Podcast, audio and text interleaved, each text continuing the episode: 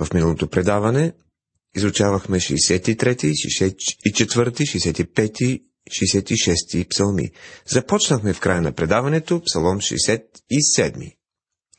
Разгледахме първите два стиха. Тази вечер продължаваме нататък. Казахме, че 67-ят псалом е един от най-кратките пророчески псалми.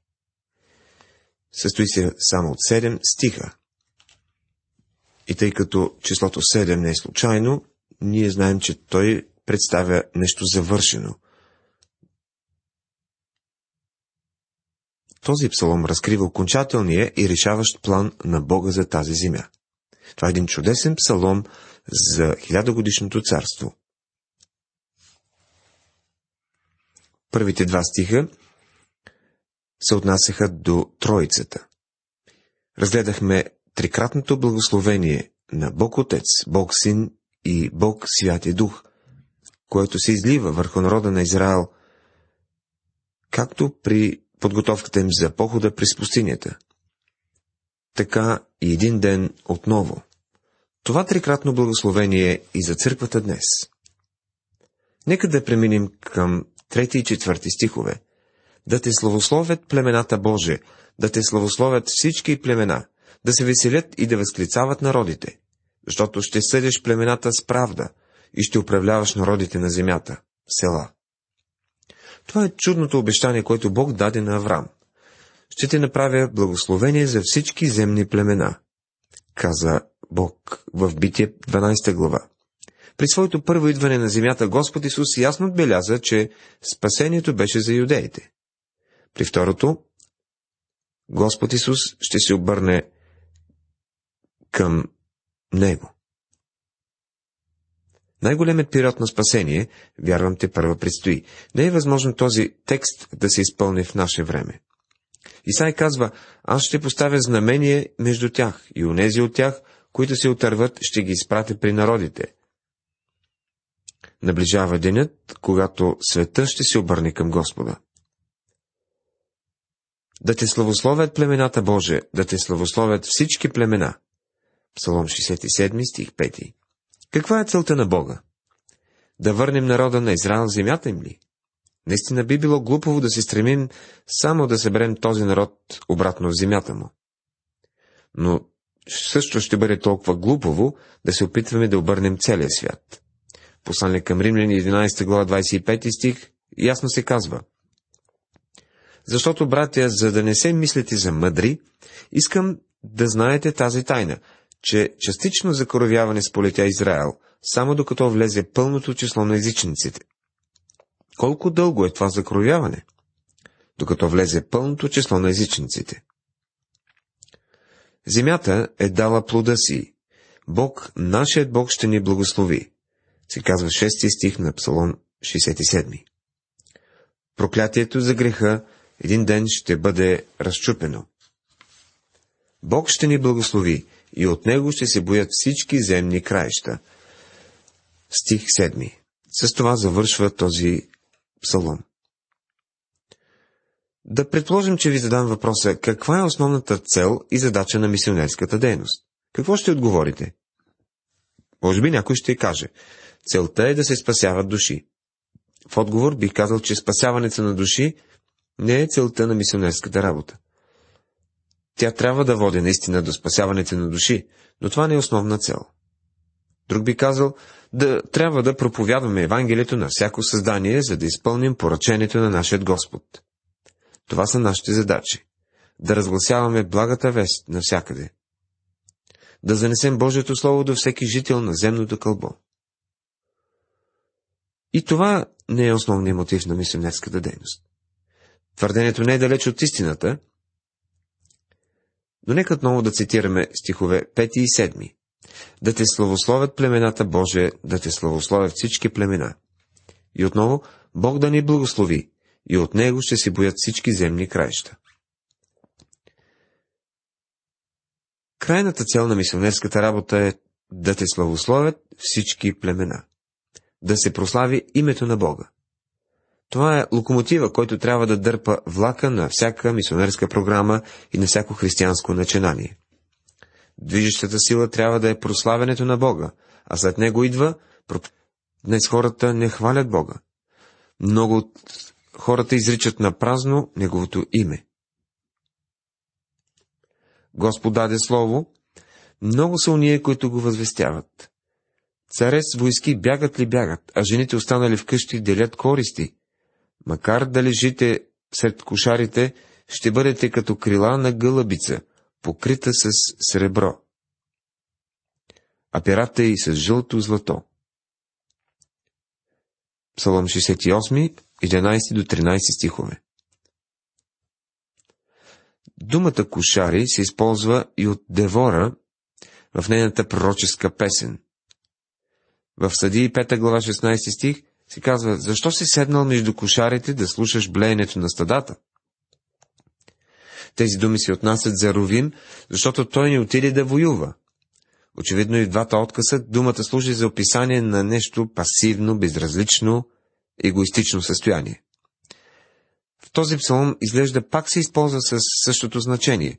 Израел е нерешителен и пасивен. Тук имаме гълъбицата като жертвена птица, символизираща Христос. Когато крилата на гълъбицата са покрити с сребро. Каква е иллюстрацията тук?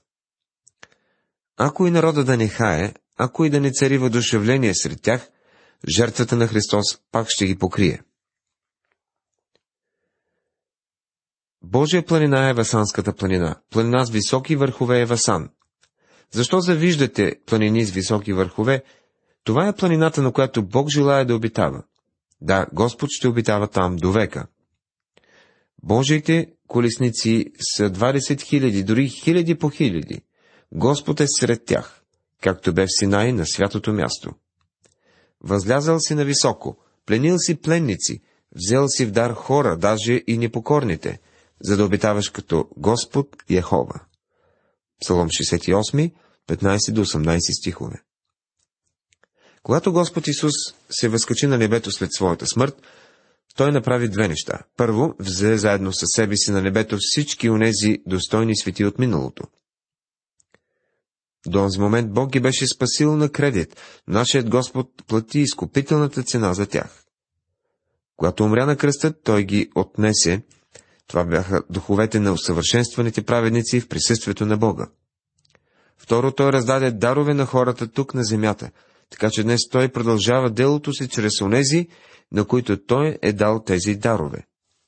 Всеки човек, който е част от тялото Христово, притежава дар.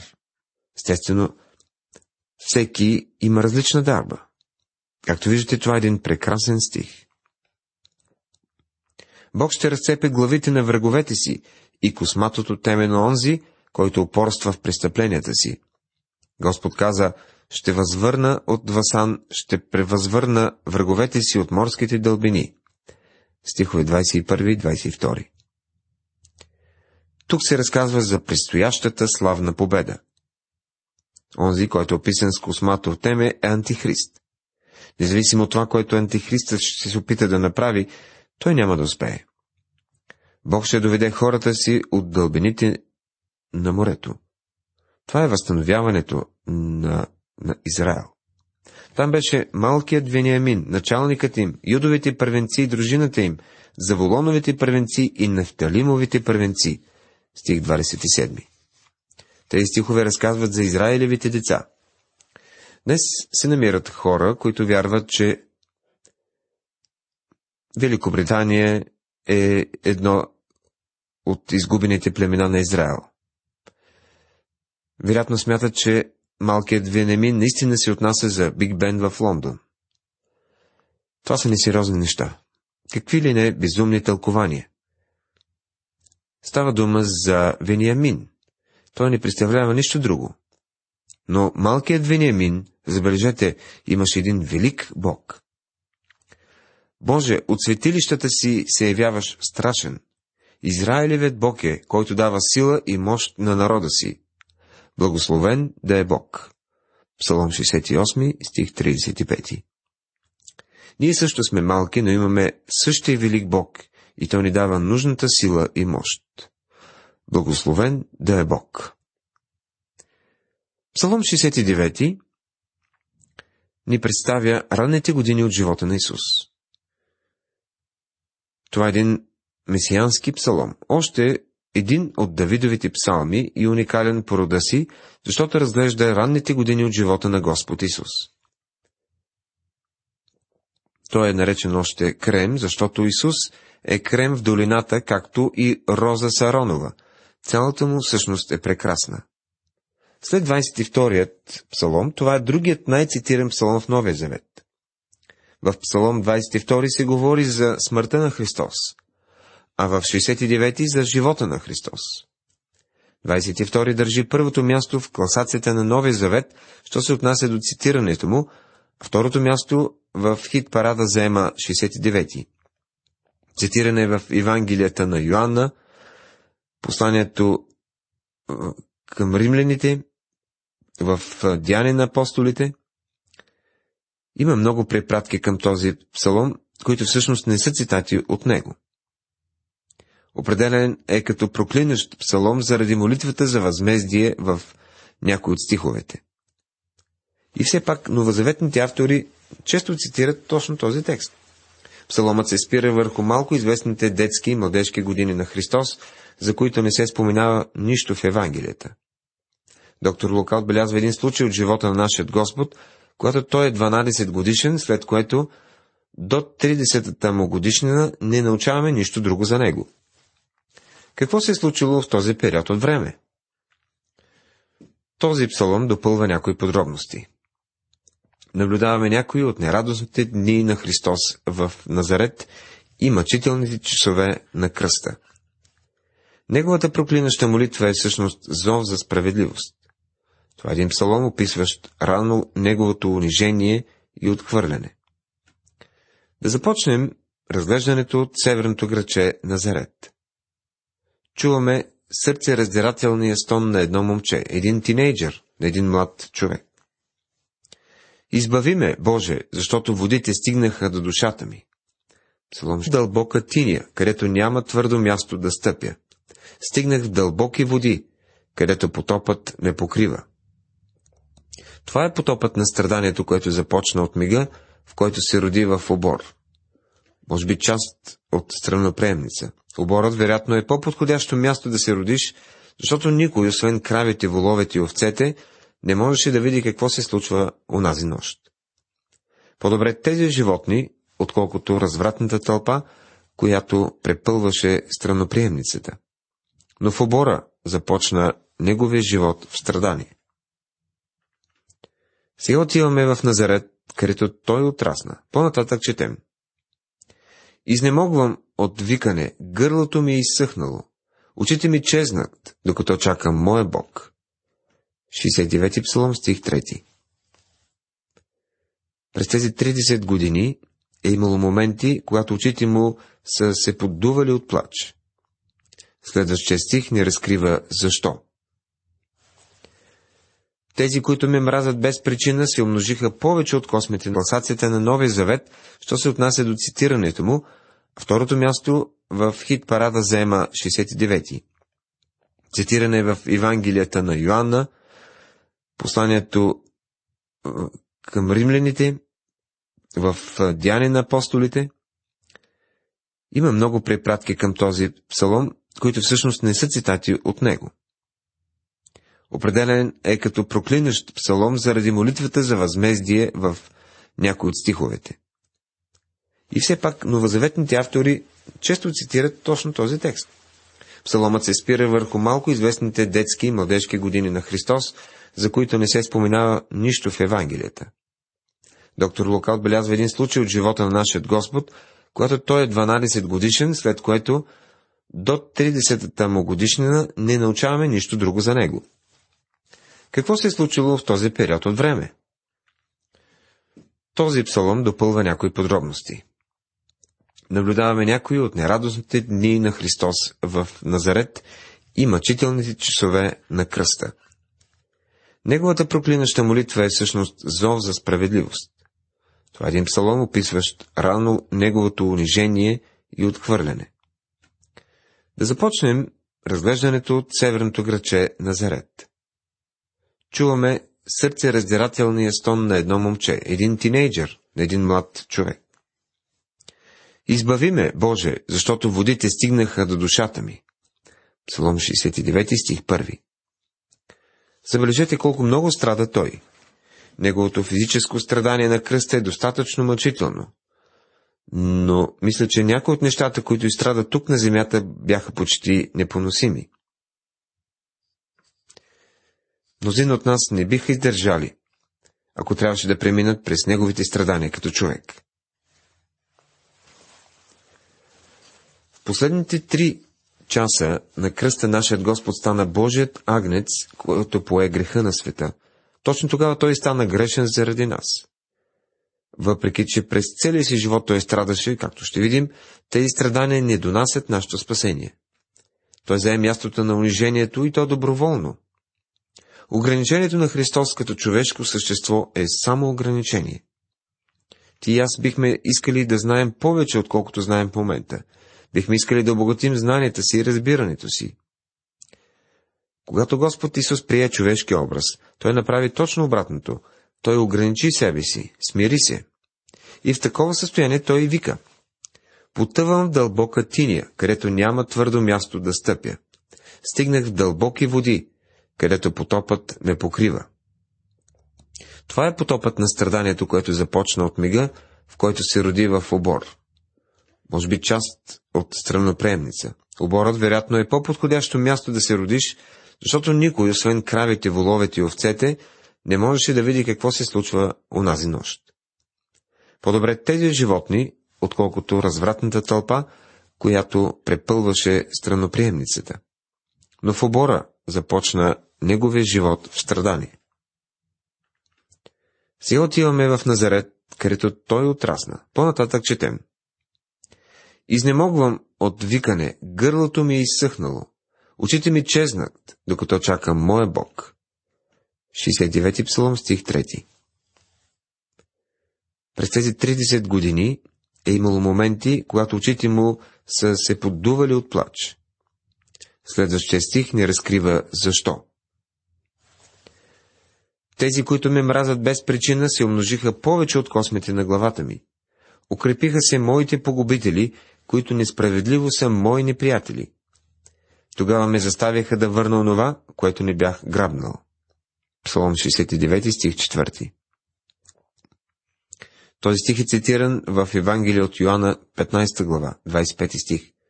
Но това стана, за да се изпълни писаното в закона им слово. Намразиха ме без причина.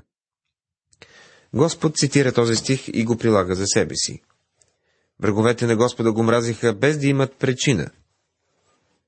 Тоест нямаше оправдание за тяхната омраза.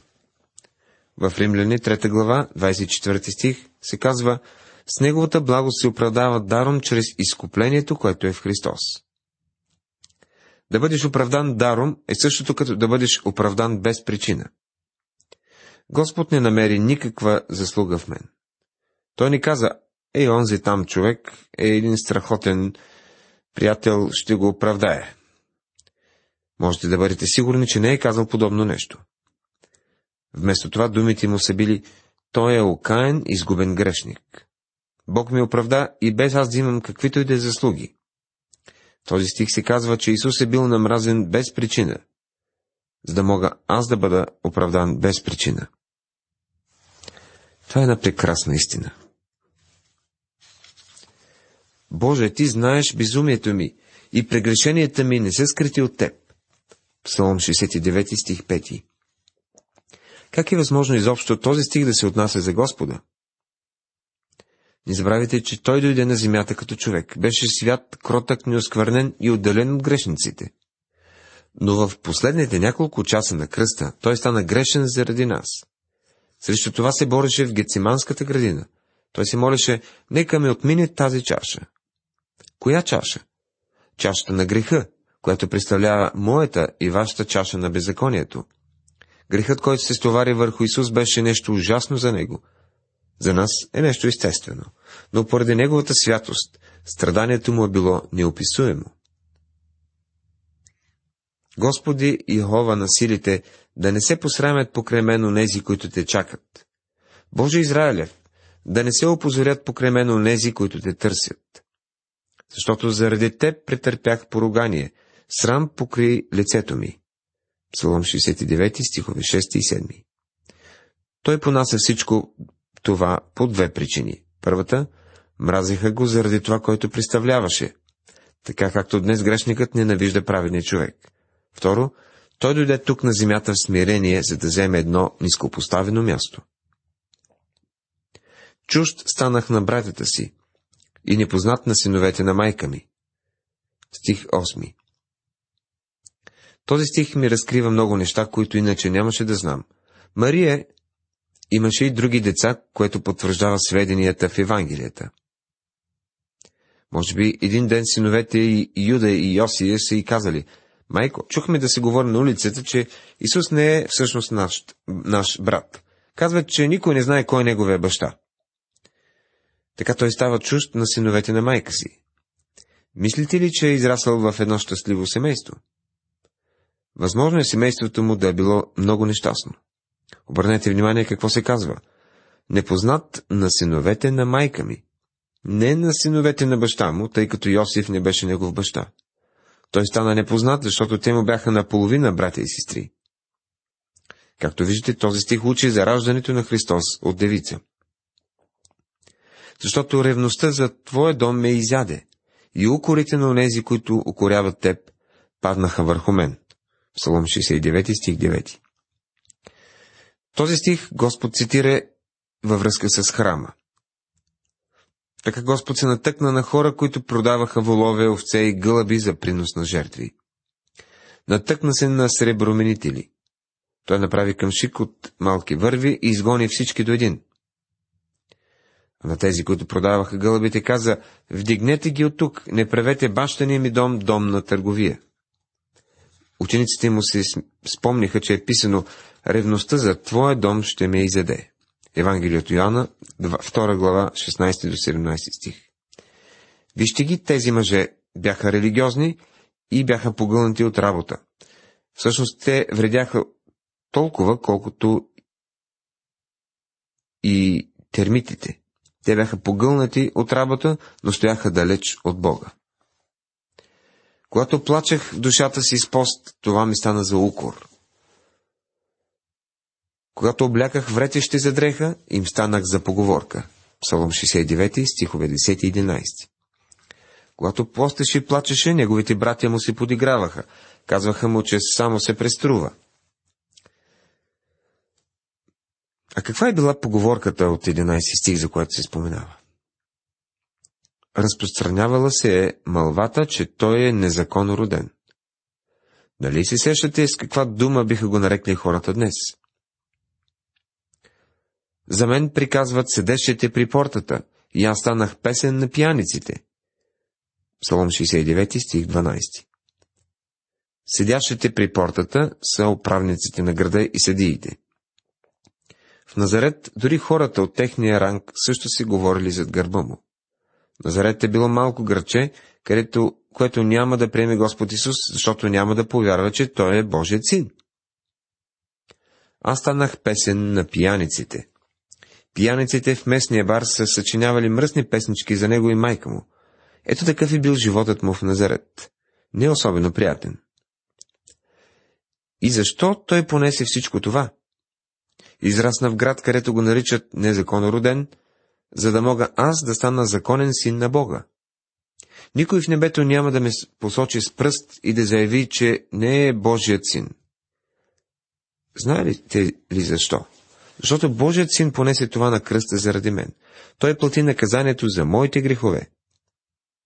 Приятели, едва ли можете да си представите какво понасяше Исус цели 30 години, само за да не бъдете опетнени, а да можете да се наречете законни синове на Бога. Уважаеми приятели, в нашето предаване ние разгледахме 67 и 68 псалми на прославяне на избавлението. Псалом 69 изяснява ранните години от живота на нашия Господ, затова се спираме по-подробно на него. И в следващото ни предаване ще изучаваме този псалом. Бог да ви благослови!